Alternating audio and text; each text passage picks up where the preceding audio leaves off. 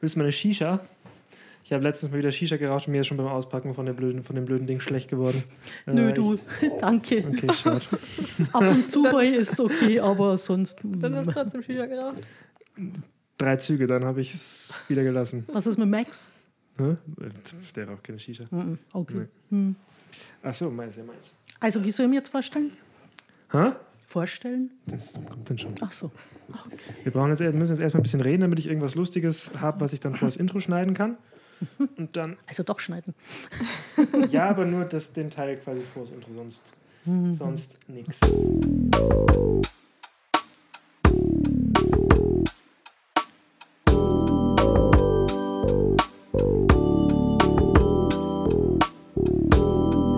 Herzlich willkommen zu einer neuen Folge Let's Talk About. Ich bin der Michi. Und ich die Fabia. Und heute zu Gast ist die Joe. Und wir wollen heute mit der Joe über den Weg zum eigenen Buch reden. Joe, stell dich mal kurz vor, wie alt du bist, wo du herkommst, was du so machst und warum wir heute mit dir über den Weg zum eigenen Buch reden wollen. Also, ähm, ich bin neunundvierzig, komme aus Landshut. Ähm, Landshut kommt auch in all meinen Büchern tatsächlich vor. Ähm, und äh, ich habe vor, lass mich kurz überlegen, im Februar diesen Jahres meinen ersten Thriller veröffentlicht. Und ähm, ja, das macht äh, viel Spaß, viel Arbeit im Vorfeld, aber ich glaube, da kommen wir noch dazu, oder? Was machst du sonst so? Hast du Hobbys?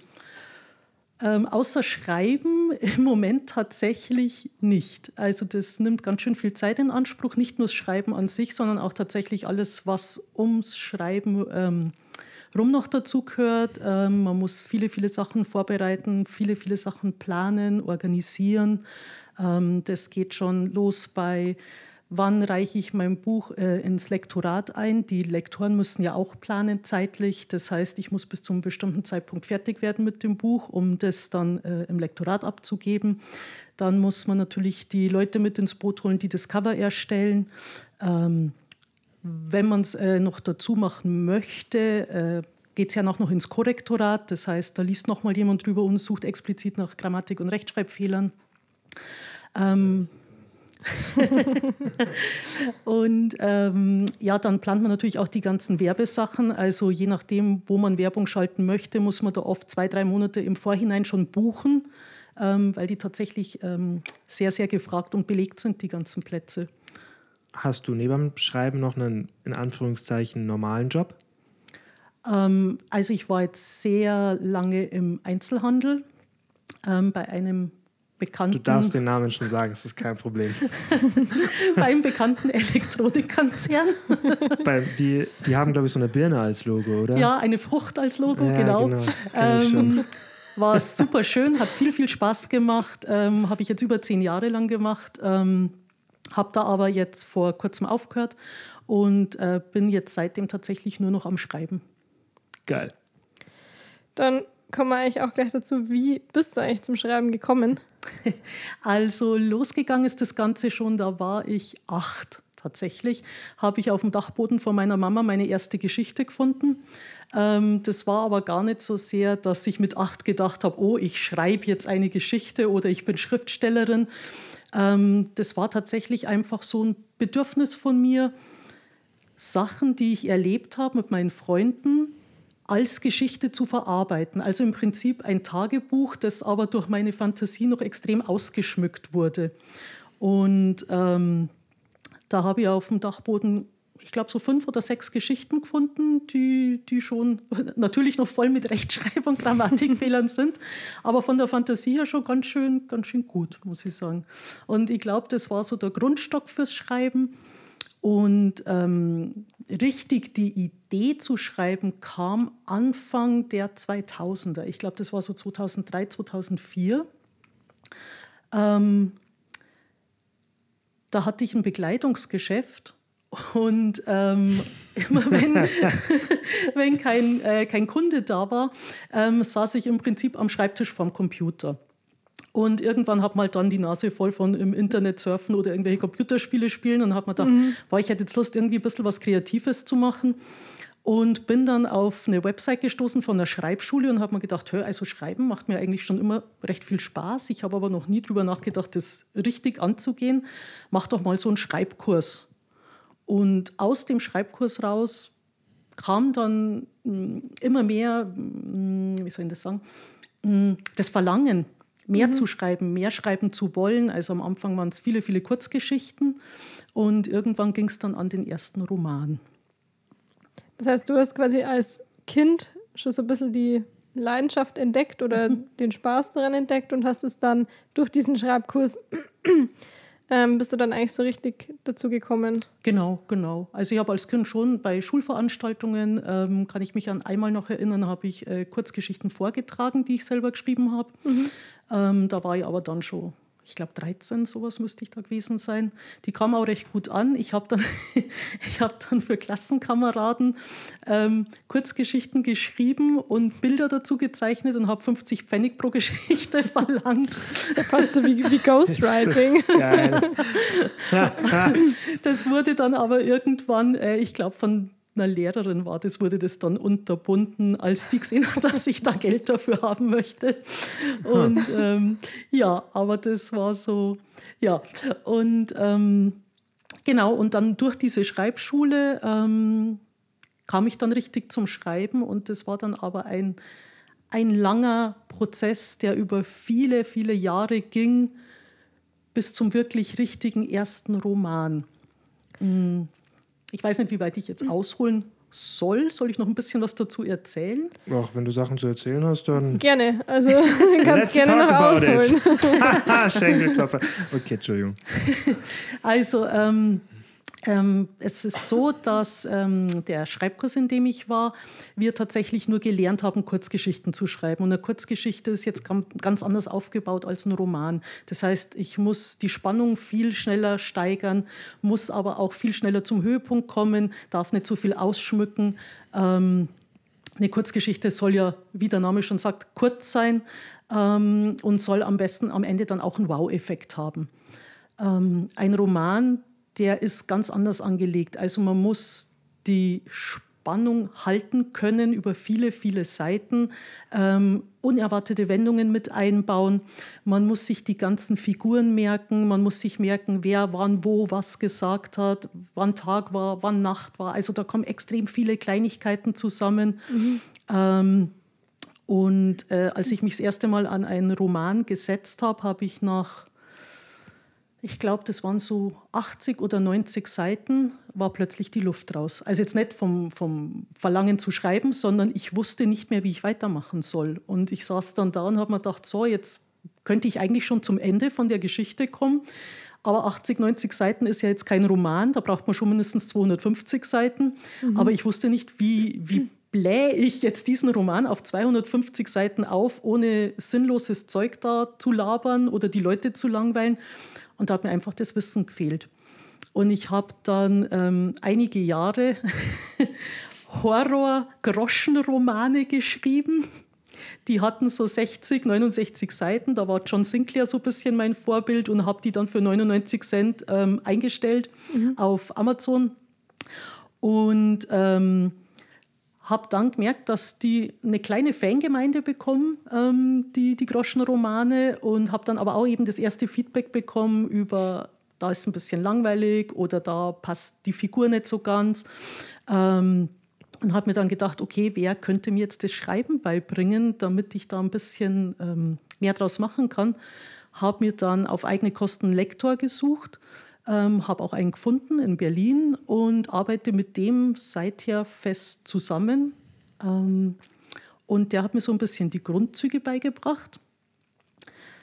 Nach dem Ganzen ist mir aber klar geworden, okay, jetzt weiß ich zwar vom Handwerk her, vom Technischen her besser, wie man einen Roman schreibt, aber ich komme trotzdem irgendwie nicht richtig weiter. Und bin dann auf einen Coach gestoßen, mit dem ich seitdem auch immer mal wieder zusammenarbeite. Rainer Wekwerth heißt der, äh, ist selber Autor, hat auch schon Preise gewonnen. Und ähm, habe bei dem praktisch ein Coaching gebucht. Und mit dem, seiner Hilfe, habe ich dann ähm, tatsächlich den ersten Roman fertig geschrieben. Ähm, das ist der Ich sehe euch, der jetzt im Februar rausgekommen ist. Aber das heißt ja, dass es schon auch sehr viel Arbeit war, bis mhm. zu dem Punkt, dass du dann quasi dein erstes Buch fertig geschrieben ja, ja. hast. Absolut. Also ähm, ich sag mal, von der ersten Idee bis zum fertigen Buch sind jetzt bei dem Roman, ich denke mal, drei Jahre vergangen. Ist aber jetzt nicht reine Schreibzeit gewesen. Also es war mhm. tatsächlich auch ähm, viel üben, viel planen. Ähm, das Manuskript geht dann eben ans Lektorat.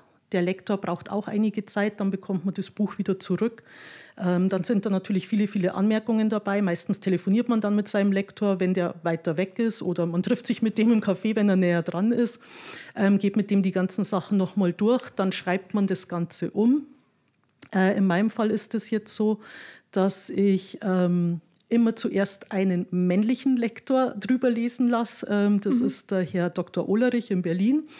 Der kriegt immer so den ersten Entwurf. Und ähm, der macht dann jetzt zum Beispiel ähm, schon die ersten technischen Anmerkungen, Anmerkungen zum Spannungsbogen, zu den Figuren et cetera.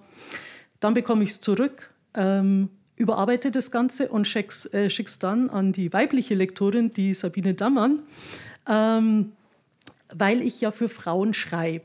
Das heißt, die Sabine bringt dann diesen weiblichen Touch mit rein, wo sie sagt, okay, die Szene solltest du jetzt vielleicht ein bisschen erotischer machen, oder die Szene, ähm, so reagiert eine Frau nicht wirklich, oder ähm, das ist jetzt zu brutal. Also mhm. das ist mir schon aufgefallen, so der Gregor, also der Doktor Ohlerich, der möchte es immer ein bisschen heftiger, ein bisschen brutaler haben, die mhm. Szenen. Die Sabine, die möchte es dann immer wieder doch ein bisschen weicher haben. Und ich finde dann immer so einen Mittelweg, dass es am Ende passt. Und ähm, das ist aber dann auch wieder, dann geht es eben wieder ins Lektorat, muss nochmal überarbeitet werden. Und das sind halt wirklich Monate, die da vergehen, bis wirklich das Buch fertig vor einem liegt. Du hast ja am Anfang auch gemeint, dass du mit den ganzen Figuren, dass man sich das ja alles irgendwie merken muss. Hast du das dann auch separat, dass du dir das aufschreibst? Oder kommt es dann mit der Zeit, dass du da dann, dass du dir die Sachen merken kannst? Mhm. Ähm, also es ist so, dass ich mir das ähm, am Anfang nur gemerkt habe tatsächlich. Also ich habe anfangs oft auch zwei, drei Romane gleichzeitig geschrieben, habe dann aber gemerkt, wenn ich das so mache, ähm, komme ich durcheinander mit mhm. den Geschichten, weil es sind ja doch, also es sind ja alles Thriller. Und ähm, wenn ich jetzt erst zwei Tage an dem einen arbeite und dann zwei, drei Tage an dem anderen, werfe ich die Geschichten irgendwann durcheinander. Habe dann aufgehört, mhm. das so zu machen, habe mich nur auf eins konzentriert, habe mir da tatsächlich Figuren, ähm, Wendungen, Zeitpunkte et cetera gemerkt, dachte ich. Wollte gerade sagen. Dann kam es aus dem Lektorat zurück und dann liest man da halt, du, wieso heißt die Figur jetzt zum Beispiel am Anfang Franka und später im Roman heißt die dann Maria, und warum steigen die morgens ins Taxi nach dem Frühstück, äh, fahren ungefähr eine Stunde und steigen dann aber in der Dunkelheit aus. Ähm, ha. Und äh, habe dann gemerkt, okay, ich merke mir das scheinbar doch nicht so gut, wie ich dachte. Ähm, ja, und habe angefangen, ähm, dann einfach Figuren zu skizzieren, zu entwerfen, ähm, mir richtige Zeittabelle auch ähm, aufzuschreiben, wo wirklich steht, an welchem Tag, was für ein Datum äh, passiert was, wer spricht mit wem, und habe... Ähm, Ich nehme doch so einen Zeichenblock, einen großen, und ähm, habe dann eine richtige Timeline mit allen Orten, Figuren et cetera. Ginge auch digital, aber mir ist immer lieber, das liegt als Papier neben mir. Ich glaube, das wäre für manchen Leser oder manche Leserin auch nicht schlecht, sowas zu haben. Ja.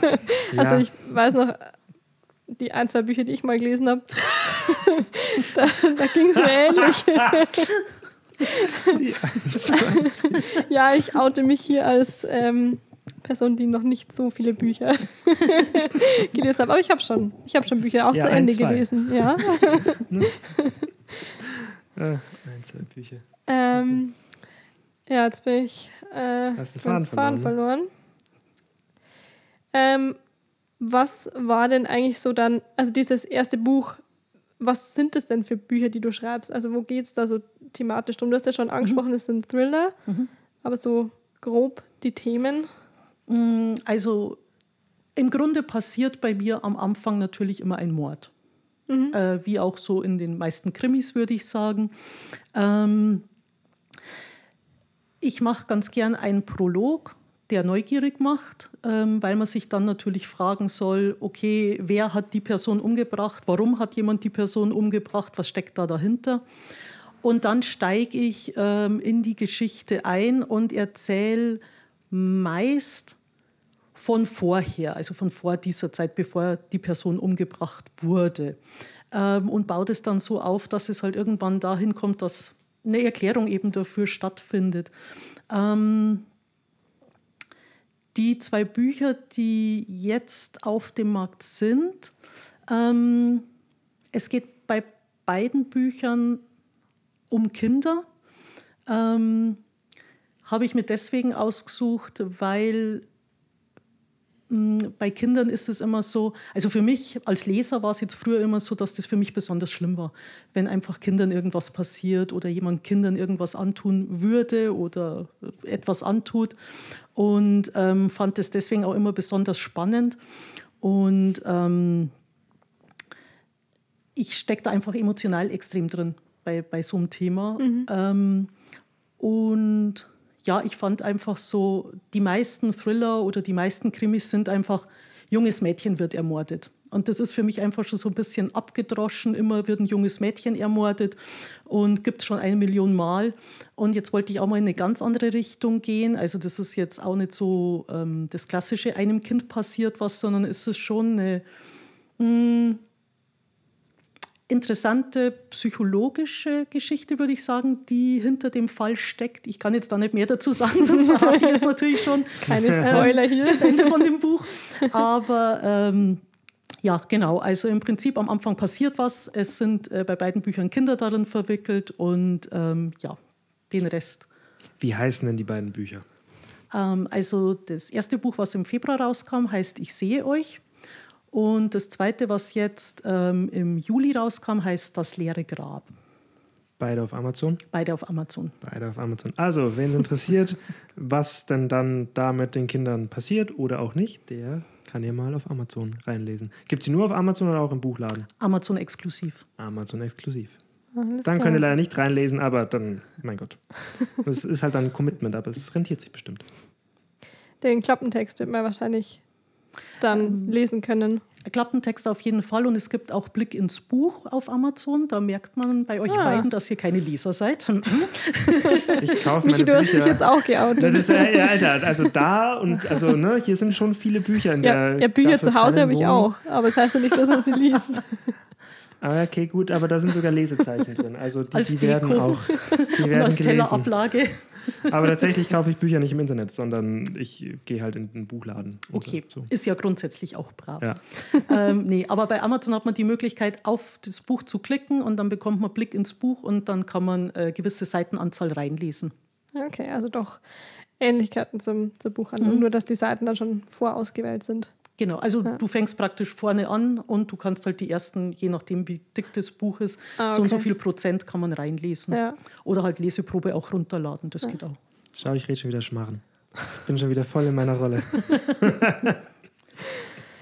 ähm, du hast ja vorhin auch erzählt, dass du noch einen anderen Job davor hattest, bevor du mhm. wirklich nur geschrieben hast. Ähm, wie hast du das dann gemanagt? Mit nebenbei dann schon mit dem Schreiben? Ähm, ja, das war ähm, viel Arbeit, wenig Schlaf tatsächlich. Ähm, also ich habe ja so die ganz regulären acht Stunden am Tag gearbeitet. Ich sage jetzt mal mit äh, in die Arbeit fahren, von der Arbeit nach Hause kommen, was man halt sonst noch im Haushalt erledigen muss, Essen et cetera. Die ganzen menschlichen Bedürfnisse ähm, sind dann schon mal, würde ich jetzt sagen, so zehn bis elf Stunden weg vom Tag.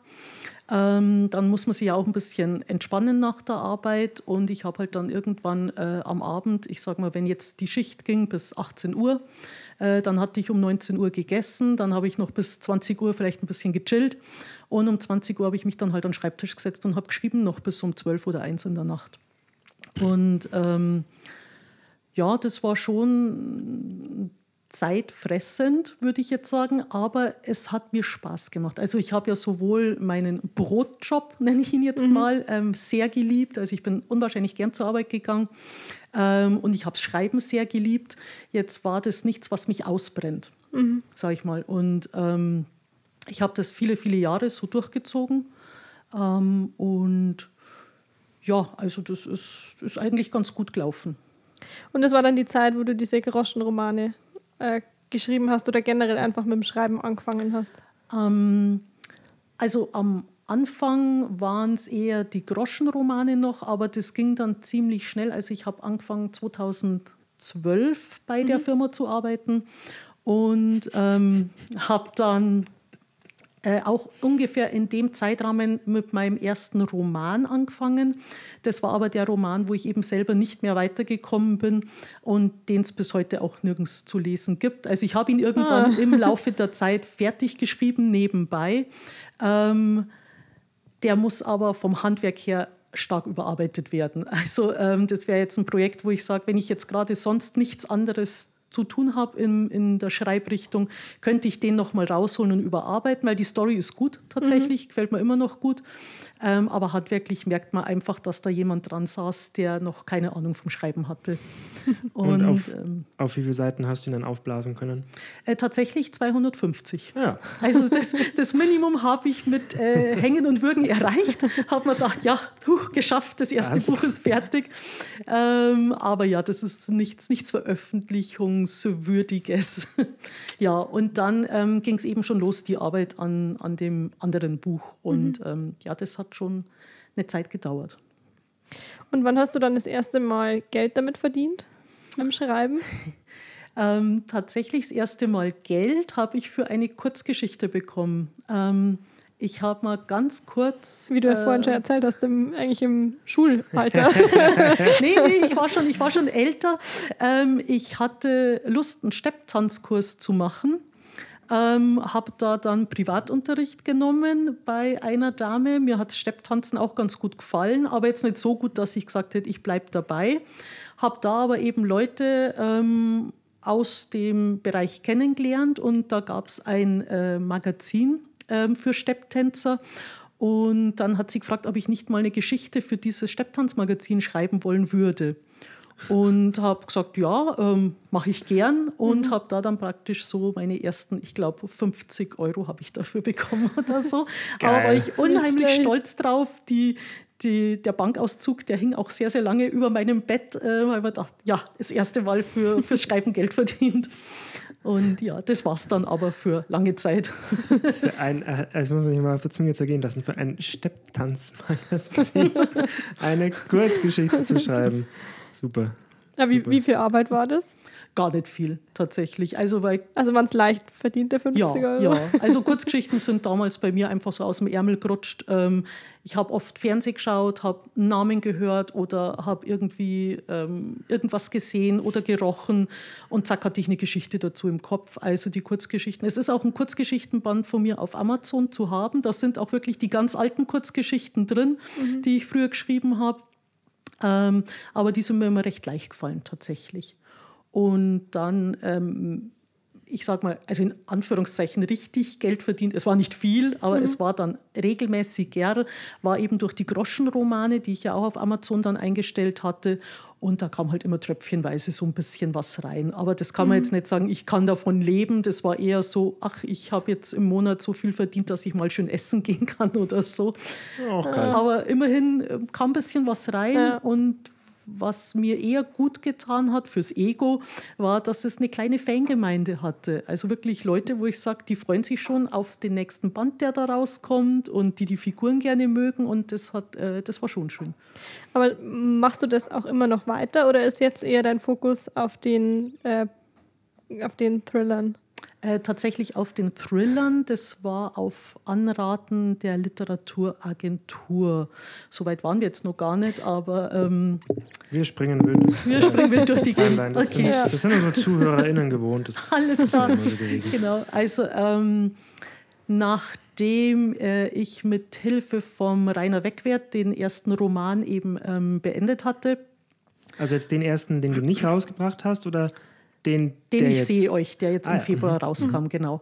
Ähm, habe ich den an ähm, Agenturen geschickt und äh, nee, stopp, jetzt habe ich es selber durcheinander gebracht, sorry. Nee, den habe ich noch nicht an Agenturen geschickt, sondern den zweiten, Das leere Grab, äh, auch mit Hilfe vom Rainer Wekwerth übrigens ähm, geschrieben und ähm, den habe ich dann an die Agenturen geschickt und wurde dann äh, tatsächlich, also ich hatte drei Literaturagenturen auf der Liste, zu denen ich unbedingt wollte, also zu einer von den dreien, und äh, habe dann auch, also wurde angenommen von einer von den dreien, ähm, hat mich super gefreut damals.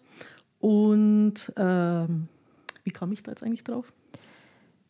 Äh. Ich muss das selber überlegen. Was hast du gefragt? Ha. Ja. Egal, erzähl einfach weiter. Egal, du warst ja, dann bei, den drei, also bei, der, bei, bei einer Agentur davon. Ach, genau, du wegen den Groschenromanen. So sind wir drauf gekommen. Genau, ja, ja. Du warum du die nicht mehr schreibst. Ja, warum ich genau. die nicht mehr schreibe, genau. genau. Und die Literaturagentur plant ja vorab oder weiß im Prinzip schon, was ein Verlag haben möchte. Also eine, ähm, vielleicht erkläre ich das mal ganz kurz. Mhm. Eine Literaturagentur... Achso, das ist kein Verlag. Ist kein Verlag, nee. Achso, ich habe das also, jetzt einfach... Genau, deswegen habe ich mir gedacht, weil für mich ist das jetzt schon so selbstverständlich, aber vielleicht wissen das ja, ja auch äh, ihr nicht oder Zuhörer nicht. Ähm, früher gab es ja keine Literaturagenturen, also ganz, ganz früher. Und äh, man hat seine Manuskripte direkt an die Verlage geschickt. Irgendwann haben die aber so viele ähm, Manuskripte bekommen, dass die einfach mit der Arbeit nicht mehr hinterherkamen, das zu lesen und ihre Autoren zu betreuen. Äh, irgendwann haben sich dann die Literaturagenturen bei uns auch durchgesetzt. In Amerika gab es die schon ein bisschen länger. Und die Literaturagenturen sind im Prinzip die Leute, die vorab schon selektieren. Das heißt, ähm, habe ich heute keine Literaturagentur oder werde von keiner angenommen, stehen die Chancen eher schlecht, dass mich ein Verlag annimmt.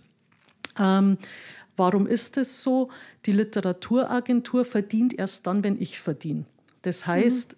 Die gehen in Vorkasse, arbeiten schon mit meinem Manuskript, versuchen, einen Verlag für dieses Manuskript zu begeistern. Kostet natürlich Zeit, kostet natürlich Geld. Und wenn die jetzt nicht davon überzeugt sind, dass ein Verlag das Manuskript irgendwann annimmt, lassen die natürlich die Finger davon. Mhm. Das heißt, ähm, es ist jetzt aber auch keine Garantie, dass du einen Verlag bekommst. Also manchmal hast du eine Literaturagentur, die bieten an, bieten an und ich will trotzdem keinen Verlag. Mhm. Ähm, Muss jetzt nicht an der Qualität vom Manuskript liegen. Da gibt es ganz viele Gründe, dass die zum Beispiel äh, voll belegt sind mit Thriller-Autoren. Die sagen, du, wir haben schon, keine Ahnung, ich, ich rate jetzt einfach mal, mhm. wir haben zehn Hausautoren, die schon Thriller schreiben. Wir haben keinen Platz für einen weiteren Thriller-Autor. Oder unsere Plätze für Bücher, die wir rauskommen, sind belegt. Manche Verlage planen vier Jahre im Voraus schon, was sie rausbringen und belegen da die Plätze. Ähm, also es kann ganz, ganz viele Gründe haben. Und ähm, ja, und die Literaturagentur hat eben gemeint, ähm, dass ich mich vorher ähm, für ein Genre entscheiden soll, weil Autoren im Prinzip, ein Leser gewöhnt sich ja an das, was du schreibst. Das heißt, wenn ich jetzt Leser habe, die von mir gewöhnt sind, dass ich Horrorromane rausbringe, mhm. habe ich Fans, die Horror mögen. Jetzt schreibe ich einen Liebesroman, dann kaufen den die Horrorfans und denken sich, was ist denn das für ein Schmalz? Jetzt sind die natürlich enttäuscht. Das heißt, ich kann natürlich schon in mehreren Genres schreiben, brauche dann aber ein Pseudonym. Ähm, okay, also es ist dann nicht gut, wenn man, weil ich meine, man sieht es ja dann, dass es ein anderes Buch ist oder ein anderes mhm. Thema. Genau. Aber man sollte trotzdem dann ja. nicht seinen Namen nochmal dafür verwenden. Also wird jetzt nicht empfohlen. Es ja, gibt Autoren mittlerweile, die sowas machen. Der Sebastian Fitzek zum Beispiel ist ja so der berühmteste deutsche Autor, würde ich jetzt sagen, der auch Thriller schreibt. Der hat jetzt aber auch erstmalig einen ganz normalen Roman rausgebracht. Mhm. Jetzt ist das aber in Leserkreisen ein Name, den so ziemlich jeder kennt, der kann sich das jetzt erlauben, dass er einfach mal ein anderes Buch aus, auch rausbringt, weil er einfach extrem viele Fans hat, mhm. die vielleicht sagen, okay, wenn er das geschrieben hat, dann lese ich das jetzt eben auch. Aber ich sage mal so, als normaler Durchschnittsautor, der jetzt eben nicht schon Zehntausende von Fans hat, ähm, ist es am Anfang auf jeden Fall besser, man Schuster bleibt bei deinen Leisten, heißt mhm. ja immer genau, dass man einfach bei dem Genre bleibt, das man macht. Ähm, ich sage, das ist jetzt wenn Rammstein plötzlich Schlager machen würde, wären wir ja auch ein bisschen ähm, verwirrt. Weil ich sage jetzt mal, wenn der Rammstein gefällt, gefällt dir in der Regel jetzt kein Schlager oder will ich das jetzt von Rammstein auch nicht hören? Und so ist halt bei Büchern im Prinzip auch. Shit, wäre das witzig, stell euch das mal vor. Rammstein bringt ein neues Album raus und es sind einfach Schlager. Das wäre wild. Alter. Das wäre sehr wild. Ähm, du hast jetzt gerade schon von diesem Manuskript äh, geredet. Was genau ist eigentlich so ein Manuskript? Ähm, also Manuskript heißt eigentlich also einfach das, das Buch, wenn es noch in Arbeit ist, beziehungsweise wenn es dann abgeschlossen ist. Ähm, wenn... Wenn man sich einen Film anschaut von früher, wo die Autoren noch auf der Schreibmaschine geschrieben haben, dann ziehen die ja immer das Blatt raus, wenn es fertig beschrieben ist, spannen das nächste ein, schreiben weiter und am Ende haben die da halt einfach so zweihundertfünfzig, dreihundert, vierhundert Blätter liegen und diesen ganzen Stapel nennt man dann Manuskript. Ja. Und genau dieses Manuskript ist heute eben in digitaler Form und man schickt es dann weiter an entweder die Literaturagentur, wenn man mit denen zusammenarbeitet, die haben hauseigene Lektoren. Oder wenn man sich dann, wie ich, spontan umentscheidet und sagt, ich will doch lieber in Self-Publishing gehen, ähm, dann schickt man es halt an seinen eigenen Lektor, den man sich selber gesucht hat. Ich hätte kurz eine Frage, die mich jetzt schon die ganze Zeit interessiert. Was zahlst du so einem Lektor eigentlich? Ganz unterschiedlich. Ähm, es gibt natürlich, äh, wie überall auf dem Markt, ähm, ein unterschiedliches Preis- und Qualitätssegment. Ich sage jetzt mal, das geht vielleicht los bei sechs Euro fünfzig, kann dann aber hochgehen pro, pro Seite. Pro Seite, oh. sechs Euro fünfzig pro Seite, kann dann aber hochgehen bis dreizehn Euro fünfzig, je nachdem äh, natürlich, wie umfangreich die Arbeit von dem Lektor ist, wie bekannt wahrscheinlich auch der Lektor ist. Ähm, Ja, und da muss man halt schauen, was, was kann ich mir leisten. Ähm, ich würde jedem dringend zu einem Lektorat raten, ähm, weil auch heute ist es auch im Self-Publishing nicht mehr so, dass die Leser alles annehmen. Also die sind schon, ich sage jetzt mal, als das aufkam mit dem Self-Publishing vor vielen, vielen Jahren auf Amazon, da haben die Leser freudig alles angenommen, was es gab, weil es gab dann einfach Bücher für neunundneunzig Cent, für zwei Euro, für drei Euro und in der Buchhandlung hast du halt deine siebzehn, achtzehn, neunzehn, zwanzig Euro bezahlt. Okay, jetzt wollte ich gerade fragen, was da jetzt der Unterschied ist. Jetzt wissen wir, was der Unterschied ist, hauptsächlich das Geld. Genau, und äh, jetzt haben die Leser natürlich gesagt, naja, okay, die Qualität ist jetzt vielleicht nicht so gut und da sind zehntausend Rechtschreibfehler drin, aber egal, ich habe für das Buch einen Euro bezahlt statt zwanzig Euro. Und dann haben die gelesen, was man halt so eingestellt hat. Mhm. Heute ist es so, dass ähm, viele Autoren tatsächlich auch wechseln vom Verlag ins Self-Publishing, viele renommierte Autoren oder zweigleisig fahren. Das kann man auch machen, dass man sagt, ähm, ich habe jetzt drei Romane über Verlage rausgebracht, habe aber auch vier oder fünf Romane im Self-Publishing rausgebracht. Jetzt ist die Qualität ganz anders. Also die Erwartung von den Lesern ist heute viel, viel höher als noch vor, vor ein paar Jahren. Das heißt, wenn ich jetzt heute sage, ach, mir ist jetzt mal kurz danach ein Buch zu schreiben, ich habe aber keine Lust oder auch nicht das Geld, so viel für ein Lektorat zu bezahlen, das wird schon so passen, weil in Word gibt es ja auch Grammatik- und Rechtschreibprüfung, dann hagelt es natürlich schlechte Rezensionen, weil heute sind mhm. die Leser verwöhnt, sage ich jetzt mal, weil du kriegst halt wirklich von renommierten Autoren für zwei Euro neunundneunzig oder drei Euro neunundneunzig ein Buch. Mhm. Kein Scheiß. Mhm. Krass. Ich habe noch nie so wenig für ein Buch ausgegeben. Ich, ich überlege auch gerade, weil das Geringste, was ich vielleicht mal für ein Buch gezahlt habe, was mir jetzt da einfällt, wären irgendwie so acht Euro oder so. acht, neun Euro. Mhm. Ja, bei mir sind es eher so Zehner oder so. Ja, ja. ja es, da kommt es halt jetzt auch wieder drauf an, weil natürlich, du hast ja Druckkosten. Also meine Bücher gibt es ja jetzt sowohl als E-Book als auch als Printausgabe, also als mhm. Taschenbuchausgabe. Und ähm, das E-Book kostet bei mir jetzt auch zwei Euro neunundneunzig. Ähm, mhm. Das Taschenbuch kostet elf Euro neunundneunzig. Mhm. Aber da ist ja äh, viel mehr, was ich auch an Kosten bezahlen muss für den Druck, ähm, für das Cover et cetera. Also das ist ja alles ähm, teuer, weil mhm. ein Taschenbuchcover muss extra hergestellt werden. Das ist ein anderes Verfahren scheinbar als ein E-Book-Cover. Also da bin ich jetzt raus. Ich lasse das natürlich auch von jemandem machen. Und ähm, Ja, da kommen schon nochmal andere Kosten auf einen selber auch zu. Und jetzt hat man aber da eben auch wieder den Vorteil, dass ich sage, äh, im Endeffekt will ja nur ich dran was verdienen. Mhm. Wenn ich jetzt bei einem Verlag bin, will natürlich auch der Verlag was dran verdienen. Und dadurch sind jetzt natürlich auch Bücher, die man in der Buchhandlung kauft, wesentlich teurer als jetzt ein Buch, das ich mir im Internet bestelle. Oder das halt von einem Self-Publisher ist. Mhm. Ich meine, ich könnte jetzt als Self-Publisher natürlich schon auch hergehen und sagen, ich verlange jetzt sechzehn neunundneunzig oder siebzehn neunundneunzig, wie das halt renommiertere Autoren machen. Weiß ich nicht, ob das jemand bezahlt ähm, für jemanden, der jetzt eben nicht über einen Verlag veröffentlicht. Ich würde es aber jetzt auch mit meinem Gewissen gar nicht vereinbaren können, weil ich sage, ich setze halt den Preis so an, dass ich nicht mit einem Minus rausgehe und einen kleinen Gewinn für mich habe natürlich, weil ich habe ja auch einen Haufen Arbeit reingesteckt, ähm, aber ich will jetzt auch nicht unverschämte Preise verlangen. Aber das heißt ja, du gehst quasi dann, wenn du es selber veröffentlichst, auch in Vorkasse. Also du mhm. zahlst erstmal, was du jetzt alles gesagt hast mit Druck und Covergestaltung und so, das zahlst mhm. du erstmal alles selber und dann hoffst du, dass quasi das wieder reinkommt. Genau, also das ist so, ähm, ich sag mal, immer wenn man sich selbstständig tätig macht, muss man zuerst bezahlen und fährt erstmal rote Zahlen ein. Das mhm. ist in jeder Branche so, egal was man macht. Das ist auch als Autor nicht anders. Also da muss man unwahrscheinliches Glück haben, dass es anders läuft. Ähm, im Grunde ist es so, ich sage mal, im Schnitt braucht man ungefähr, ich würde jetzt mal rechnen, mit zwischen fünfzehnhundert und zweitausend Euro fürs Lektorat. Für ein, ein Lektorat? Buch. Für ein Buch, mhm. genau. Also quasi ähm, einmal durchlesen von dem Typen. Also wie oft der Lektor liest, weiß ich jetzt nicht. Aber, aber das ist praktisch Feedback. Einmal zu dem hinschicken und dann bekommt man eben die ganzen Anmerkungen und das Feedback mhm. von ihm zurück. Ähm, ist wie ja oft hast du deine Bücher aber dann hingeschickt? Wahrscheinlich nur einmal. Zweimal. Also mhm. immer einmal zu meinem männlichen Lektor, ja. einmal zu meiner weiblichen Lektorin. Also genau. jeweils dann diese jeweils. zweitausend genau, Euro circa. Genau, genau.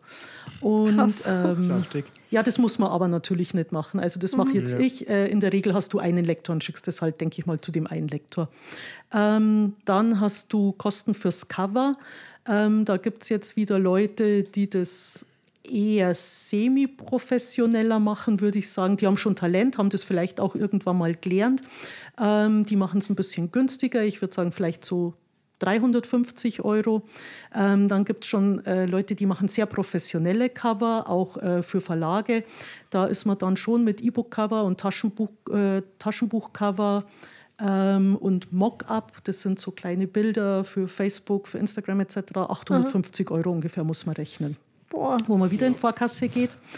Ähm, dann würde ich sagen, äh, die ganzen Marketingmaßnahmen, jetzt kommt es darauf an, machst du selbst oder lässt du es von einer Agentur machen? Ähm, beim ersten Buch habe ich es jetzt von einer Agentur machen lassen, weil ich mich selber mit Marketing einfach überhaupt nicht ausgekannt habe. Da sind jetzt für die Marketingagentur nochmal tausend Euro weg. Und dann kommt natürlich noch, äh, kommen noch die Kosten für die Werbung an sich. Da muss man auch nochmal achthundert bis tausend Euro rechnen, wenn man es richtig gut machen will. Aber wenn die Werbung gut platziert ist, katapultiert einen das natürlich schon auf äh, Plätze ziemlich weit vorne, sage ich mal. Ähm, also um das Thema jetzt kurz abzuschließen, es müsste dann eigentlich noch ein Korrektorat gemacht werden, was nochmal zweitausend Euro ungefähr kostet. Habe ich jetzt nicht machen lassen. Tatsächlich, ich hatte das Geld einfach nicht mehr und habe gesagt, okay, jetzt haben es zwei Lektoren gelesen, ich habe es gelesen, ähm, Bekannte haben es gelesen. Wenn jetzt noch irgendwo vier, fünf Rechtschreibfehler drin sind oder mal ein Komma falsch gesetzt, damit muss der Leser halt jetzt leben. Mhm. Ähm, ich sage mal, wenn die Geschichte gut genug ist, da reitet auch keiner drauf rum. Und ähm, ich selber finde auch manchmal Grammatik- und Rechtschreibfehler in Verlagsbüchern, wo ich sage, ja okay, mhm. die haben ein Korrektorat gemacht. Aber das passiert, das ist menschlich, weil in dem Moment, wo du einen Text schon mal gelesen hast, hat sich das bei dir eingeprägt und du überliest Fehler einfach. Ja. Und ähm, ja, genau. Und äh, ich würde jetzt sagen, dass man am Anfang, wenn man ein Buch einigermaßen professionell selbst auf den Markt bringen möchte, muss man mit guten fünftausend Euro rechnen, die man in Vorkasse geben muss. Okay, bei dir waren es jetzt aber dann eher zehntausend, wenn man das jetzt so... Nee, nee, weil das Korrektorat habe ich jetzt nicht, nicht gemacht. Ja, aber, aber das mit der Werbung, Werbung, machst du das selber? Jetzt mache ich selber, genau. Also ähm, jetzt habe ich im Moment in Anführungszeichen nur die Werbekosten, ähm, mhm. weil die Agentur jetzt da wegfällt. Ähm, und äh, also ich sage mal, ja, jetzt haben wir dreitausend Euro fürs Lektorat, achthundert fürs Cover. Ja, so fünftausend, sechstausend Euro müssten es gewesen sein.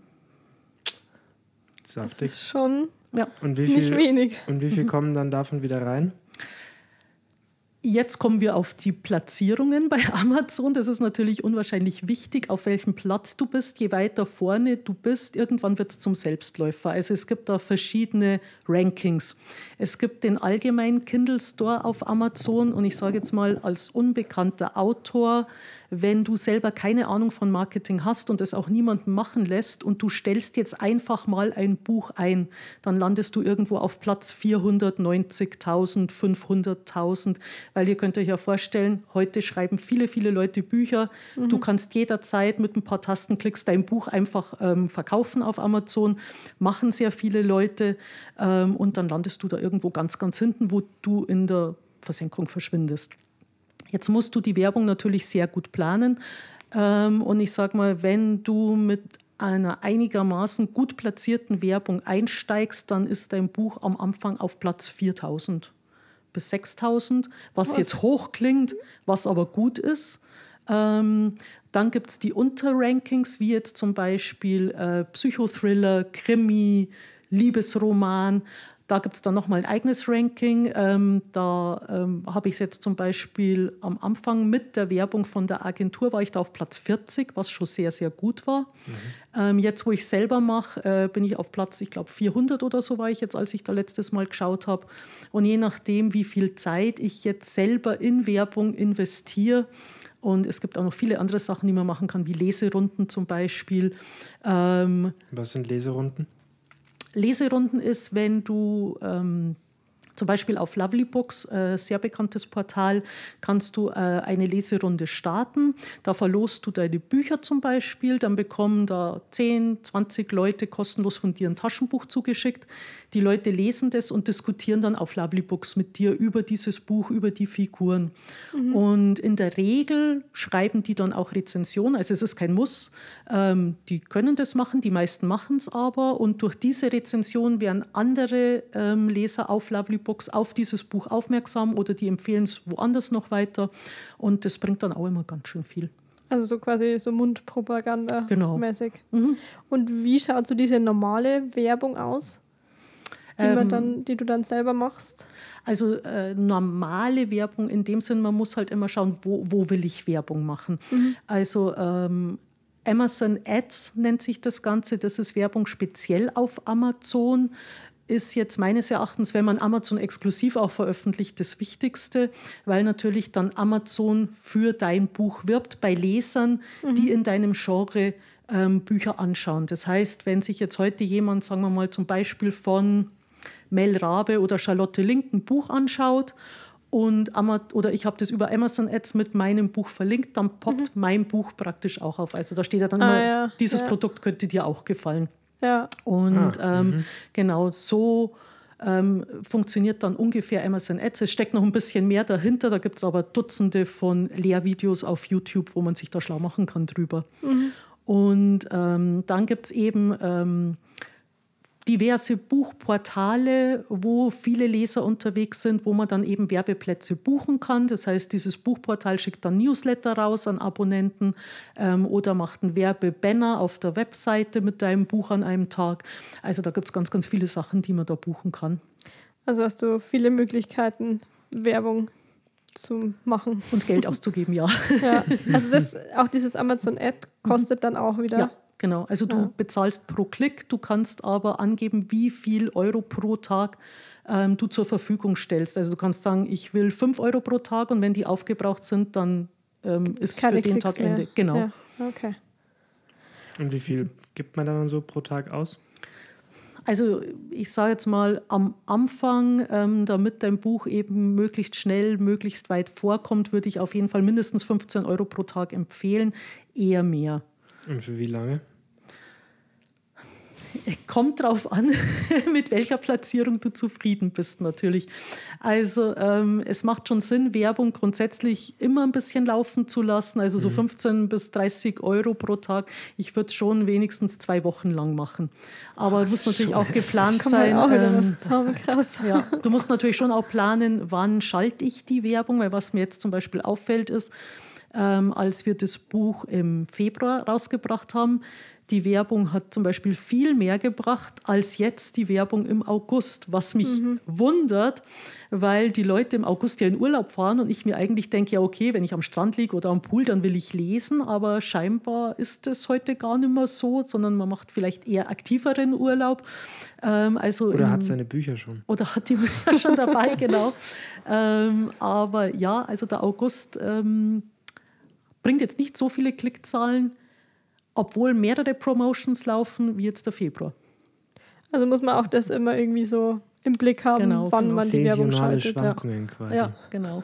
Und von dem her ist es halt gut, wenn man eine Werbeagentur hat, auch wenn die was kostet, die kennen sich halt aus. Also mhm. die wissen, wann platziere ich wo, welche Werbung.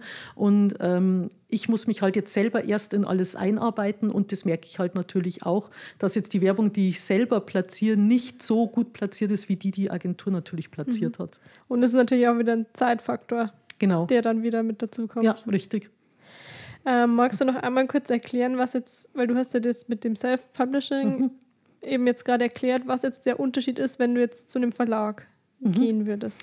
Ähm, also das ist so, ähm, bei mir war jetzt das Ausschlaggebende, man hat einmal extrem lange Wartezeiten. Das war jetzt natürlich auch zum einen Corona geschuldet. Ähm, es war so, die Agentur hat mich angenommen, ähm, einige Monate bevor Corona losging, ähm, nachdem ja äh, die Buchbranche dann am Anfang ein bisschen eingebrochen ist, weil ja auch niemand wusste, wo führt das Ganze hin, wo geht es mit der Wirtschaft hin, wo geht es mit uns überhaupt allen hin, ähm, haben die gestoppt und haben keine neuen Autoren mehr aufgenommen. Ähm, also jetzt die Verlage? Die Verlage, die? Okay. Genau, die Verlage. Und ähm, haben dann natürlich gesagt, ja, ähm, wir haben schon Hausautoren, wir müssen jetzt schauen, wie wir die versorgen können und wie wir die unterbringen und wann wir die rausbringen. Wir können jetzt nicht so weiterfahren wie vor Corona, weil wir halt alle unsere Zukunft gar nicht ähm, kennen. Obwohl während Corona ja doch viele zu Hause waren und vielleicht mehr Leute mhm. lesen, war das dann trotzdem ja, so ein Risiko? Ähm, tatsächlich war es so, wir haben uns die Statistiken hinterher angeschaut, was extrem nach oben gegangen ist, sind die Kinderbuchverkäufe. Wahrscheinlich, weil die ja, Kinder ja. und Eltern alle zu Hause waren und die Kinder beschäftigt werden mussten. Ja. Ähm, aber alle anderen Zahlen sind am Anfang erst mal eingebrochen und dann erst langsam wieder gestiegen. Okay. Und ähm, ja, es war äh, natürlich jetzt eine, eine ziemlich lange Wartezeit, ich glaube zwei Jahre, bis die Agentur dann gemeint hat, okay, jetzt trauen sich die Verlage langsam wieder neue Autoren anzunehmen, jetzt können wir es probieren, weil was die nicht machen wollten ist, die haben halt gesagt, wenn sie ein Manuskript anbieten und der Verlag lehnt ab, aus welchem Grund auch immer, ist das Manuskript im Prinzip verbrannt. Und das mhm. wollten sie natürlich nicht. Mhm. Und ähm, dann äh, ist es so, es gibt ja die Buchmessen und in der Regel, also es gibt verschiedene Wege, das ist jetzt nur einer der Wege, wie Literaturagenturen arbeiten.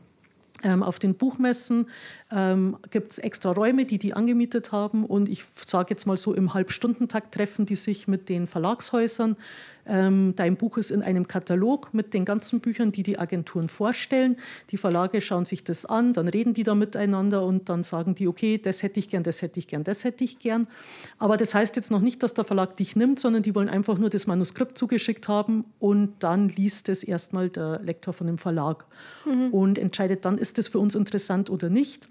Und da vergehen halt wieder mindestens acht Monate, bis man die ersten Rückantworten bekommt. So lang? Ja, also äh, als Autor ist das Erste, was du mitbringen musst, wenn du den offiziellen Weg gehst, extrem viel Geduld, mhm. viel Wartefleisch. Ähm, also ich werde kein Autor. Vorteil ist, du musst halt kein Geld investieren. Also du investierst deine Zeit, deine Arbeitskraft, mhm. aber im Prinzip kein Geld, ähm, weil die Arbeit erledigt so gesehen die Literaturagentur für dich und wenn dich ein Verlag annimmt, geht der ja in die Vorkasse. Mhm. Und ähm, ja, dann äh, gab es natürlich so die ersten Absagen und irgendwann kam dann die erste Zusage und dann habe ich mir das Angebot so angeschaut und habe mir gedacht, nö, also irgendwie hätte ich mir jetzt da schon was anderes erwartet, ähm, als das, was da kam. Warum? Ähm, ein Verlag ist dann im Prinzip sowas wie dein Boss, jetzt mal grob gesagt. Also ähm, die entscheiden ja, wie dein Cover ausschaut, die entscheiden, wie, äh, wie der Titel von deinem Buch ist. Wenn Aber den, hast du, hast du da gar kein Mitspracherecht? Wenig. Okay. Ähm, wenn die jetzt zum Beispiel sagen, die Figur ist so ganz okay, aber der Name taugt uns nicht, äh, wir nennen jetzt die Figuren so und so, musst du da natürlich mitziehen. Also im Prinzip, ähm, es ist wie bei einem Plattenlabel auch, du verkaufst dich quasi diesem Label und die haben es Sagen. Mhm. Und so ist beim Verlag dann auch, also der Verlag hat einfach Sagen, die planen das Marketing, die planen, wie du als Autor aufgebaut wirst, ähm, die entscheiden auch, also es ist auch so, wenn die ein Buch von dir annehmen, ist das kein Garant dafür, dass die das zweite Buch von dir auch wieder annehmen. Also die können jederzeit auch sagen, nö, an dem sind wir jetzt nicht interessiert. Mhm. Ähm, was ich von einigen Autoren, Kollegen gehört habe, da habe ich jetzt selber keine Erfahrung, ähm, zum Beispiel damals, ich weiß nicht, ob euch das Twilight noch was sagt, mit den Glitzervampiren. Das war ja ganz, ganz groß als Buch. Ich kenne also die ich, Filme. Ich kenne es vom Hören, aber ich habe es weder gelesen noch gesehen. ähm, es war halt so, dass das ähm, durch gutes Marketing ähm, extrem gut rauskam, eben auch als Filme. Und dann haben die Autoren alle von den Verlagen gehört, wir wollen jetzt keine gruseligen, bissigen Horror-Monster-Vampire, wir wollen jetzt alle weichgespülte Glitzervampire mit romantischer Note. Jetzt, wenn du aber einfach ein Horrorschriftsteller bist, hast du keinen Bock, einen Glitzervampir ähm, zu schreiben. Und ich ja, finde den Ausdruck Glitzervampir. Das, das ist cool. Jetzt bist du dem halt unterworfen, weil dann ja. sagt der Verlag, ja okay, wenn du nicht schreibst, was ich will, dann nehme ich dein Buch halt einfach nicht. Mhm. Und wenn dich dann der Verlag annimmt, kann es halt eben auch wieder sehr, sehr lange dauern, bis dein Buch überhaupt auf den Markt kommt und das erste Geld fließt. Und ähm, ganz kurz, kannst du so ein bisschen skizzieren, was denn in deinem Vertrag drin stand? Darfst du es sagen? Äh, ich habe ich hab mir gar keinen schicken lassen. Also ich habe tatsächlich nur... Ähm, Also du bekommst nur eine Übersicht, welche Verlage sich für dich interessieren würden und äh, ganz kurz auch nur die Bedingungen, aber es ist noch kein Vertrag. Was sind, also was stand in den Bedingungen dann drin, was sie dann so in Anführungszeichen abgeschreckt hat? Also ich sage jetzt mal, ähm, nur als Beispiel, jetzt nichts Konkretes. Du kannst über Verlag ein Buch auf den Markt bringen, sagen wir mal ein Taschenbuch, das kostet dann im Handel siebzehn Euro und du bekommst einen Euro pro Verkauf. Von diesen Von diesen siebzehn Euro, Euro genau. Scheiße. Und jetzt sagen wir zum Beispiel auf Amazon, ähm, wenn du ein E-Book einstellst, bekommst du halt siebzig bis fünfundsiebzig Prozent von diesem mhm. Verkauf. Mhm. Und ähm, ich sage mal, jetzt kommt es natürlich dann auf die Masse an und das ist halt das Nächste. Ähm, ich erreiche jetzt zum Beispiel im Self-Publishing über Amazon wesentlich mehr Leser, als wenn ich als unbekannter Autor irgendwo im Regal in der Buchhandlung stehe. Also wenn der Verlag jetzt nicht für mich explizit eine riesen äh, Werbestrategie anlegt und plant und ausführt, geht man halt irgendwann unter. Weil ich sage mal, mhm. wenn man jetzt zeitgleich mit einem Sebastian Fitzek auf den Markt kommt, schaut dein Buch natürlich kaum jemand an, weil dann es wird halt der Fitzek gekauft, ganz klar. Mhm. Und ähm, im Self-Publishing ist es halt so, dass ich sage, okay, wenn mein Buch fertig ist, dann stelle ich es halt ein und ich verdiene ab dem ersten Tag Geld da damit. Mhm. Und ja. ähm, ich kann entscheiden, wie mein Buch heißt, ich kann entscheiden, wie meine Figuren sind, wie meine Figuren heißen. Ich kann im Jahr fünf Bücher rausbringen, ich kann im Jahr aber auch bloß ein Buch rausbringen. Das bleibt halt alles mir überlassen. Und äh, ich bin halt mein eigener Chef. Ja. Aber dafür muss ich halt auch bezahlen am Anfang, ganz klar.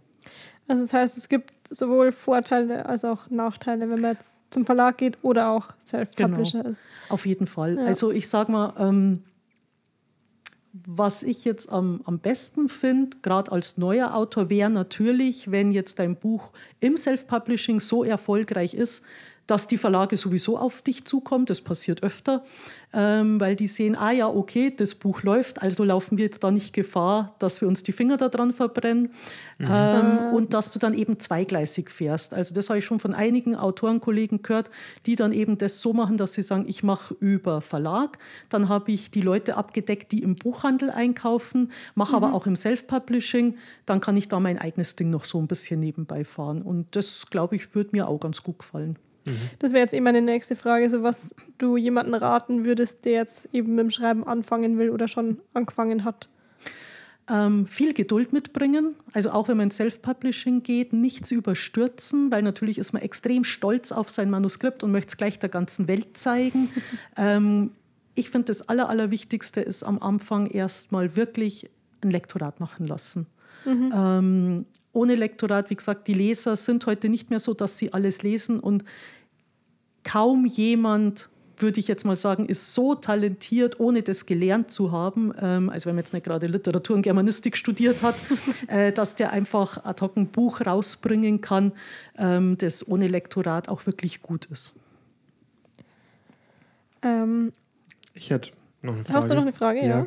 Die zwar auch in deinem Fragenkatalog drin steht, aber ich nehme sie dir jetzt einfach weg, weil ich sie schon habe. Wo schreibst du am liebsten? Mal, ja, da wollte ich jetzt auch drauf hinaus, mit, dass wir nochmal zurück zu dem an, eigentlichen Thema so, zum Schreiben kommen. Deswegen passt es jetzt auch ganz gut. Tatsächlich. Das ist, ja die, die ist, das ist die Connection. Die Telepathie. Ich habe hab sie schon markiert, die Frage. Ui. Also tatsächlich ganz klassisch im Café. Also, also das, was man sich so vorstellt. Ja, richtig, genau. Also es ist tatsächlich der so. Klischee, beziehungsweise ja. die Klischee-Schriftstellerin. Ja. Okay. Genau, also ich äh, mache das oft, dass ich morgens ähm, meinen Laptop in den Rucksack packe ähm, und äh, ein paar Seiten, wo ich drauf kritzeln kann, und dann fahre ich in die Stadt und setze mich in der Früh schon in mein Lieblingscafé und bestelle mir da halt ein paar Sachen, und dann bleibe ich da einfach mal zwei, drei Stunden sitzen und schreibe. Ich mag das, wenn da Leben drumherum herrscht. Also es gibt Kollegen, die brauchen es absolut still. Die sind mhm. dann zu Hause und sperren sich in ihr Zimmer ein. Da kann ich am allerwenigsten schreiben. Also bei mir muss immer irgendwie ein bisschen Leben drumherum sein. Mhm. Und äh, ja, deswegen... Äh, schreibe ich mich am liebsten, ja, ich schreibe tatsächlich am liebsten im Café. Aber deine Anfänge hast du ja im, in deinem Arbeitszimmer zu Hause geschrieben. Ähm, genau, also ganz früh im Kinderzimmer und später dann eben in äh, dem Geschäft, das wir hatten im Büro. Aber trotzdem hast du dann für dich gemerkt, dass im Café die Inspiration doch ja, genau. höher ist. Äh, kam von dem Buch äh, Schreiben im Café, und dann habe ich mir gedacht, hey, das klingt eigentlich ganz romantisch, das probiere ich jetzt mal aus, und habe mich dann mit meinem Laptop ins Café gesetzt. Am Anfang bin ich mir ein bisschen komisch vorgekommen, habe mir gedacht, ist das jetzt irgendwie doof, wenn ich da sitze und schreibe, und denken die Leute, ich mache das jetzt hier, um, um anzugeben oder so, und dann habe ich mir gedacht, nö, also eigentlich interessiert das doch keinen, ob du da sitzt oder nicht, und sind es sitzen mit ja ihren tatsächlich eigenen Sachen beschäftigt. Ja, genau, und meistens sitzen eh zwei, drei andere auch noch mit dem Laptop irgendwie da und machen irgendwas, und äh, jetzt habe ich das komplett abgelegt. Also ich gehe halt dahin, klappe meinen Laptop auf, und wenn ich anfange zu schreiben, kriege ich um mich herum eh gar nichts mehr mit. Ja. Und wie oder wo nimmst du dann die Inspiration her, oder woher kriegst du deine Geschichten? Wie, wie kommst du da drauf? Ähm, ich glaube, Beethoven hat das irgendwann mal gesagt, Gott brüllt mir ins Ohr. Und genau so ist es tatsächlich. Die sind Blödes einfach... die sind tatsächlich einfach immer... Das kam jetzt ein bisschen wie Hate auf Beethoven rüber, so war es natürlich nicht gemeint, aber das war jetzt einfach gerade zu gut, um mir nicht zu sagen. Ja, ja genau, aber so, so ungefähr fühlt es sich für mich auch an. Also die Geschichten sind halt einfach in meinem Kopf. Und wenn ich im Schreibfluss bin, das läuft aus mir raus, wirklich. Ich denke mir auch oft, wenn ich es hinterher lese, so, wow, das hast jetzt du geschrieben, wo kommt denn das her? Also ich kann es tatsächlich nicht sagen, es ist wirklich, mhm. es ist einfach da. Also wie gesagt, ich höre einen Namen oder ich rieche irgendwas oder ich sehe irgendwas, und plötzlich ist da die Geschichte. Und ähm, bei Das leere Grab war es jetzt zum Beispiel so, ich war in der Küche und auf einmal überkam mich ein unbändiges Verlangen danach, mich jetzt hinzusetzen und zu schreiben. Ich hatte weder eine Figur im Kopf, noch eine Geschichte, noch sonst was. Ich wollte mich einfach nur hinsetzen und schreiben. Und habe dann losgeschrieben, und weil ich überhaupt keine Idee hatte, was ich schreibe, was ich selber sehr gerne mache, ist mich ins Auto setzen und einfach drauf losfahren und schauen, was passiert. Ging auch das Buch so los. Da war eine Frau, die saß im Auto und ist durch eine Landschaft gefahren und hing da so ihren Gedanken nach. Und ähm, aus dem hat sich Das leere Grab entwickelt. Und die Geschichte kam erst im Laufe des Schreibens zustande, weil ich dann natürlich mhm. überlegt habe, okay, wo fährt denn die Frau hin? Warum fährt die da überhaupt rum? Was ist der ihr Ziel? Was, was ist ihr Anliegen? Und ähm, bei mir ist es auch so, dass ich Bücher grundsätzlich nicht plane. Also es gibt die sogenannten Reißbrettautoren, ähm, die setzen sich hin und schreiben nach, es gibt ja bestimmte Strategien für bestimmte Genres, und schreiben nach dieser Strategie ein Buch nach dem anderen, wie eine Maschine runter. Mhm. Und das kann ich halt gar nicht. Für mich ist das wie eine Zwangsjacke, wenn ich mir selber diktiere, wie ein Buch zu sein hat. Also bei mir ähm, bestimmen tatsächlich die Figuren die Geschichte. Ähm, auch wenn ich mir jetzt denke, okay, ich lasse jetzt meine Figur, keine Ahnung, eine Fahrt nach Paris machen, und dann fährt die los nach Paris. Plötzlich entscheidet sich die Figur aber, ah nö, Paris ist jetzt doch nicht das Richtige, ich bleibe jetzt hier in dem Dorf stehen und dann schauen wir mal, was in dem Dorf passiert. Mhm. Und so geht das einfach weiter in meinem Kopf, ohne dass da irgendwie konkret irgendwas geplant wäre. Also du hast quasi dann am Anfang so eine Idee, und die Idee nimmst du dann und schaust, wo dich die hinführt. Wo läuft so hin, genau. Ja. Mhm. Aber gibt es dann auch irgendwie so Phasen, wo du dann mal gar keine Inspiration hast und dir gar nichts einfällt? Ja, gibt es auch. Und zwar immer dann, wenn ich mit meiner Figur in eine Sackgasse gefahren bin. Das heißt, im Grunde genommen ist dann so lange eine Blockade da, die geht dann manchmal schon drei, vier Wochen, bis ich mich dazu überreden konnte, die letzten zwanzig, dreißig Seiten einfach wegzuwerfen und zu löschen und an einem früheren Punkt nochmal anzufangen und die Figur einfach in eine andere Richtung gehen zu lassen. Also immer, mhm. wenn ich so eine Art Blockade bekomme, merke ich schon, jetzt bin ich in eine falsche Richtung mit der Geschichte unterwegs und muss wieder zurück. Ja. Das habe ich auch mal bei Bernard Cornwell in, in, in einem Kommentar von dem Buch, was ich halt zu ihm, von ihm gelesen habe, hat er das auch erklärt, dass er dann dass das Frustrierendste immer ist, wenn er dann mit seiner Figur irgendwie, also das war halt ein historischer Roman, wo es um einen Soldaten geht, wenn der Soldat dann in irgendeiner Ecke steht und es gibt aber halt keinen Ausweg und er dann wieder irgendwie zehn, zwanzig Seiten zurück muss, um halt den Ausweg einzubauen, den er dann halt benutzen kann, das stelle ich mir das auch nervig vor. Ja, vor allem musste dann irgendwie nochmal zurückgehen und ich glaube, mhm. das ist immer anstrengend, nochmal irgendwas rückgängig mhm. zu machen. Eigen, also anstrengend in dem Sinn nicht, weil du drückst einfach auf Delete. Es ist manchmal emotional natürlich anstrengend, weil du hängst ja dein Herzblut da rein und hast ja auch Emotionen beim Schreiben. Und das tut natürlich schon weh, die Arbeit von, weiß ich nicht, vier, fünf Tagen einfach in den Mülleimer zu werfen. Ja. Aber zum Wohl der Geschichte machst du es dann natürlich und du willst ja auch selber mit der Geschichte zufrieden sein. Mhm. Und ich sage mal, der Schaffensprozess, äh, da selber, ich nenne es jetzt mal Gott zu spielen und zu schauen, was, was mache ich mit den Figuren. Also ich bestimme ja über das Leben von dieser Figur und ähm, das ist natürlich schon spannend, wenn man sagt, okay, ich entscheide jetzt, was passiert und ich denke mir da jetzt aus, wie reagiert die Figur, was passiert der Figur, ich lasse den sterben, ich lasse den am Leben. Ähm, das ist natürlich schon sehr spannend. Ja. Welche Szenen schreibst du am liebsten? Mmh. Am liebsten tatsächlich ähm, Szenen, die jetzt vielleicht für einen Leser gar nicht so aufregend sind. Mir gefällt es am besten, wenn meine Figuren äh, miteinander reden, äh, ernsthafte Dialoge führen. Ähm, also das leere Grab zum Beispiel, da gibt es ein Gespräch zwischen den beiden Protagonisten, ähm, wo ich ähm, von mir ein bisschen, ähm, also zum Thema, Thema Depressionen, wo die sich auch unterhalten. Und sowas schreibe ich eigentlich sehr gerne. Ähm, also ich schreibe wirklich sehr gerne Dialoge. Viele mögen das mhm. ja nicht, aber ich schreibe gerne Dialoge. Mhm. Ähm, am wenigsten gern schreibe ich, glaube ich, Sexszenen. Du kannst mir nicht, du kannst mir doch nicht einfach meine Frage vorwegnehmen. Entschuldigung, ich dachte schon, dass sowas jetzt kommt. ähm, weil gut ich antizipiert, die gut ja, als Thriller-Autorin natürlich auch am, am wenigsten spannend finde. Also in der Regel, ja, baut man immer irgendwas mit ein, weil viele Leser wollen es halt doch haben. Aber ich schreibe lieber einen Mord. Und was hattest du jetzt für eine Frage, Michi?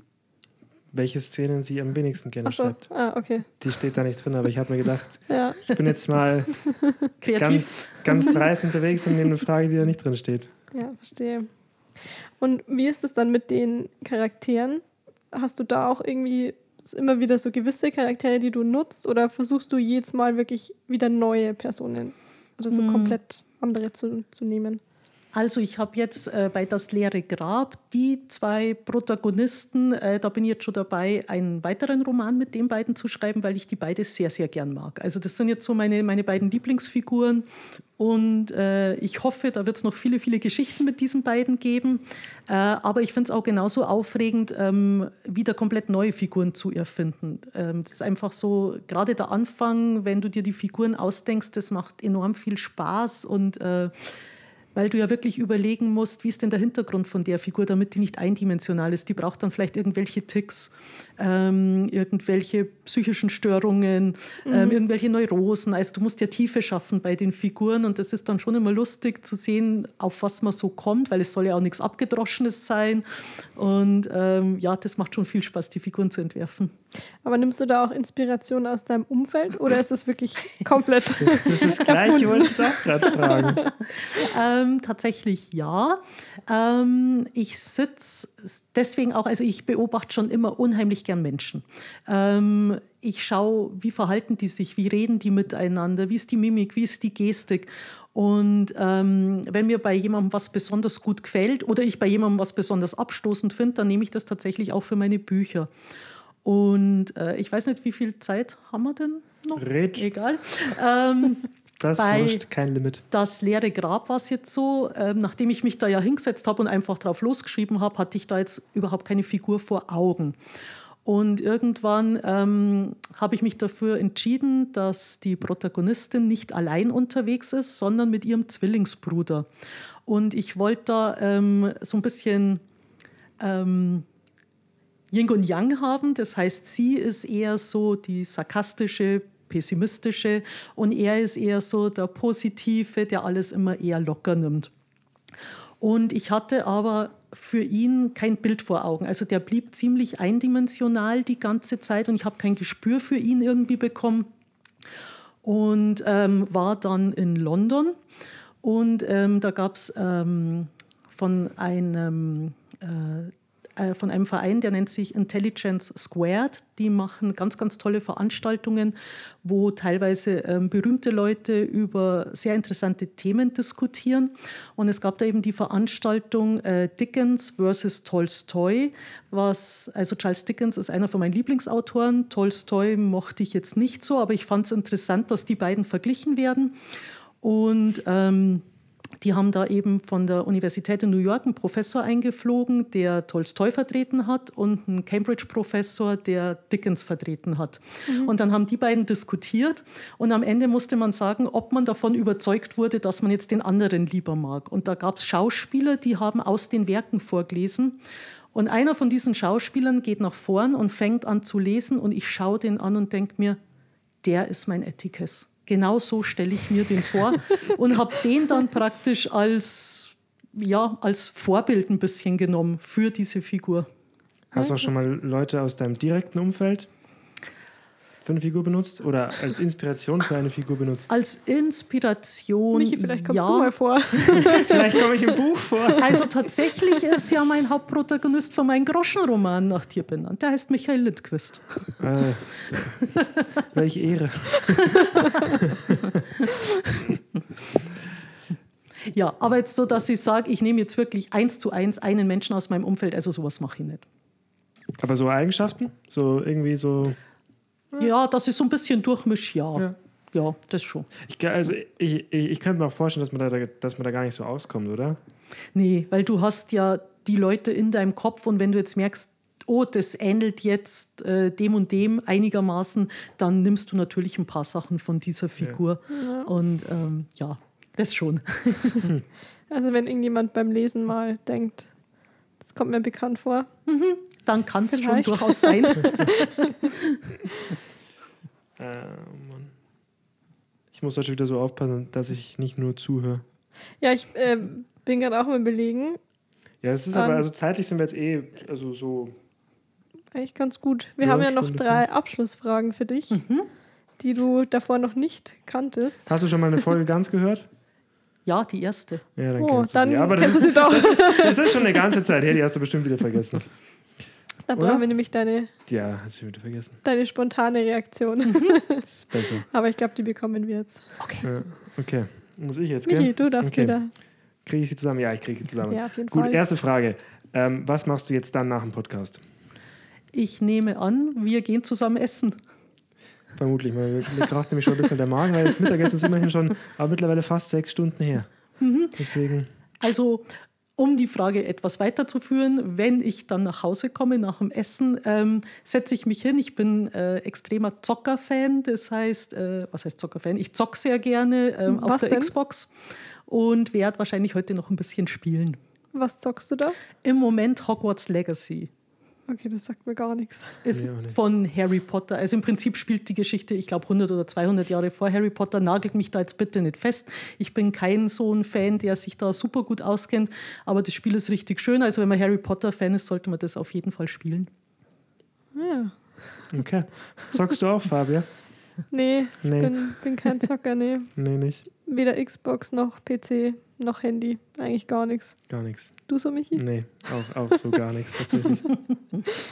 Meine Xbox ist ein Staubfänger und manchmal Netflix oder D V D-Schau-Abspielgerät, aber naja. Sonst liegt sie nur im Schrank. Ja, ja. Schaut gut aus. Zweite Frage. Scheiße. Mit was kann man dich so richtig ah, auf ja. die Palme bringen? Was machen wir nochmal? Mit Danke. Was kann man dich so richtig auf die Palme bringen? Ähm, auf die Palme. Ähm, einmal, wenn man sehr langsam ist und mich ausbremst, also beim Autofahren tatsächlich erwische ich mich oh. immer wieder, ähm, weil ich bin doch ein bisschen rasante Autofahrerin und wenn dann jemand so vor mir rumzuckelt, äh, da muss ich mich schon immer wieder selber ein bisschen runterholen. Äh, ansonsten im alltäglichen Leben tatsächlich, wenn jemand unhöflich ist. Also ich mag mhm. das nicht, wenn jemand unverschämt ist oder seine schlechte Laune an Leuten auslässt, die da jetzt überhaupt nichts dafür können. Äh, also ich mag, ich mag kein schlechtes Benehmen. Und ja. da bin ich dann immer gleich so mit der dicken Halsschlagader. Geil. Letzte Frage, die weiß ich jetzt, danke. Wenn du jetzt eine fremde Person vollkommen beliebig auf der Straße treffen würdest und du dürftest ihr einen Satz... Oder es darf auch ein Wort sein, wenn dir ein Wort einfällt. Bisher. Dürfen auch mehrere Sätze sein, ja, oder? Wenn du es wenn du es mit Kommata trennen kannst, dann dürfen es auch mehrere Sätze sein, die du dieser Person sagen würdest. Also du kommst da hin und du kennst die nicht und du darfst dir jetzt eine Sache sagen. Was wäre das? Mhm. Ähm, tatsächlich mache ich das manchmal, dass ich random fremde Leute anspreche, einfach um denen was Nettes zu sagen und äh, die Energie... die Energie hochzuholen oder ihren Tag zu verschönern. Ähm, letztes Mal bin ich zum Beispiel, wenn ich ein Beispiel bringen darf, ja, ähm, spazieren gegangen auf einer Strecke, wo ich äh, oft spazieren gehe. Da steht ein Haus, das finde ich super schön. Und ich freue mich jedes Mal, wenn ich dieses Haus anschaue. Und das letzte Mal saß das erste Mal eine Frau draußen im Garten und hat da gegessen und ich bin halt vorbeigegangen, habe Hallo gesagt, sie hat Hallo gesagt, dann bin ich drei Schritte weiter, dann haben wir gedacht, nö, ich drehe jetzt um und sage das dieser Frau einfach, weil die sich ja bestimmt freut, dass ich mich freue und sagt sie, Entschuldigung, darf ich Ihnen nur ganz kurz sagen, ähm, wie schön ich Ihr Haus finde. Ich gehe da total oft dran vorbei und jedes Mal freue ich mich, wenn ich dieses Haus anschaue. Und ähm, dann kam die Frau her, hat meine Hand genommen und hat angefangen zu weinen. Und hat gesagt, das oh, Haus hat ihr Mann entworfen und größtenteils auch gebaut und der ist vor einem Jahr verstorben. Und oh. das hat die aber super gefreut, dass ich sie angesprochen habe, dass mir das Haus so gut gefällt und wir haben uns dann wirklich äh, fast eine Stunde lang unterhalten. Und so habe ich einen neuen Menschen, kenn- also einen Menschen kennengelernt, der jetzt neu in mein Leben gekommen ist. Und ähm, sie hatte eine gute Zeit und konnte reden. Ich hatte eine gute Zeit und konnte reden. Und äh, deswegen mache ich das unheimlich gern. Also ich rede auch manchmal ähm, Obdachlose an, frage, wie sie heißen, wie es denn kommt, dass sie jetzt da sitzen ähm, und unterhalte mich mit denen ein bisschen. Und die freuen sich unwahrscheinlich einfach, dass sie jemand sieht und mit ihnen redet. Und das freut mich dann einfach. Also ich mhm. äh, jetzt mal die andere Frage, nicht was mich am meisten auf die Palme bringt, sondern was mir eigentlich am meisten Glück beschert, ist wirklich, wenn andere sich freuen. Und das wäre eigentlich auch eine gute Frage. Ja, und das ist jetzt gar nicht selbstlos oder so, ähm, weil das ist ja tatsächlich, es freut mich halt, wenn ich anderen ja. eine Freude machen äh, kann und deswegen mache ich es. Freude freut einen. Genau. Und jetzt nochmal zu deinem Satz. Hättest du gerade irgendwas, was du dann jetzt einer fremden Person sagen würdest? Was vielleicht mhm. nicht ganz so spezifisch wie das Haus ist. Genau. Ähm, ich glaube, ein ganz guter Satz ist immer, dass man ein bisschen schauen soll, dass man sich in den unwichtigen Dingen nicht zu wichtig nimmt und in den wichtigen Dingen nicht zu unwichtig. Das ist ein sehr cooler Satz. Mhm. Also man muss kurz drüber nachdenken, aber finde ich gut. Okay. In den wichtigen Dingen nicht zu unwichtig und in den unwichtigen Dingen nicht zu wichtig. Das ist cool. Mhm. Schöner Schluss. Ja, dann danke, dass du dir die Zeit genommen hast für uns. Ja, ich sage danke für eure Zeit. Sehr gerne. Ah, ähm, jetzt müssen wir noch unseren, ja. unseren Werbeblock. Jetzt ja. kommt wieder unser Werbeblock. Wir fangen dieses Mal jetzt mit der Werbung für dich an, weil genau. jetzt können wir tatsächlich Werbung für jemanden machen. Also, es gibt deine beiden Bücher, Ich sehe euch und Das leere Grab, mhm. beide auf Amazon zu kaufen, mhm. unter Joe Hess. Ähm, genau, der Autor? Joe Hess, Joe also Hess, genau. Jo, wie es manche sagen, ohne E. Genau, Joe ohne E. Joe Hess ist, ne, kann man ja dann suchen und gerne kaufen. Ist mhm. gut. Ist Sag, gut, hoffe ja. ich. ähm, wir schauen mal, was wir so noch bei, auf unserer Instagram-Seite dazu irgendwie verlinken können oder so. Generell wisst ihr ja eh mittlerweile wahrscheinlich schon, dass es da immer die ganzen Infos gibt unter Podcast, nein, ah, let's unterstrich talk unterstrich about. Nein, nein, nein, nein. let's dot talk dot about slash f m. Ja, sowas. Ja, das jetzt, übe ich noch mal ein bisschen. Hab ja, let's, äh, jetzt habe ich dich erwischt. Jetzt schön, dass nicht nur ich von Fragen überrumpelt werde hier. Ich meine, es bleibt zwar immer das Gleiche, aber irgendwie... Es ist, es ist irgendwie... Es ist, der ist echt schwierig, der ja, Name. Ja, ich finde den Namen cool, aber ist echt so zum das Reden. Nicht ich hatte so auch schon ein paar Mal gestrahlt. Genau, nicht so gut zum Promoten, da wisst ihr eh, da gibt es dann die ganzen Hintergrundinfos und Bilder und genau. noch mehr Bilder und Stories und was man halt auf Instagram so... Immer das Aktuellste, was richtig. Wir gerade so treiben. Außer wir machen mal, weiß ich nicht, drei Monate lang nichts, dann gibt es halt drei Monate nichts. Aber mein Gott, damit muss man auch leben. In diesem Sinne, ich fand es eine unheimlich spannende... Eineinhalb Stunden? Ja. Fast schon. Wir haben, ich habe viel Neues erfahren und ihr hoffentlich auch. Und in diesem Sinne sage ich danke, dass du da warst. Sehr gerne. Danke für deine Zeit. Und Gut. wir hoffen, euch hat es auch Spaß gemacht und bis zum nächsten Mal. Bis zum nächsten Mal. Servus. Ciao. Tschüss.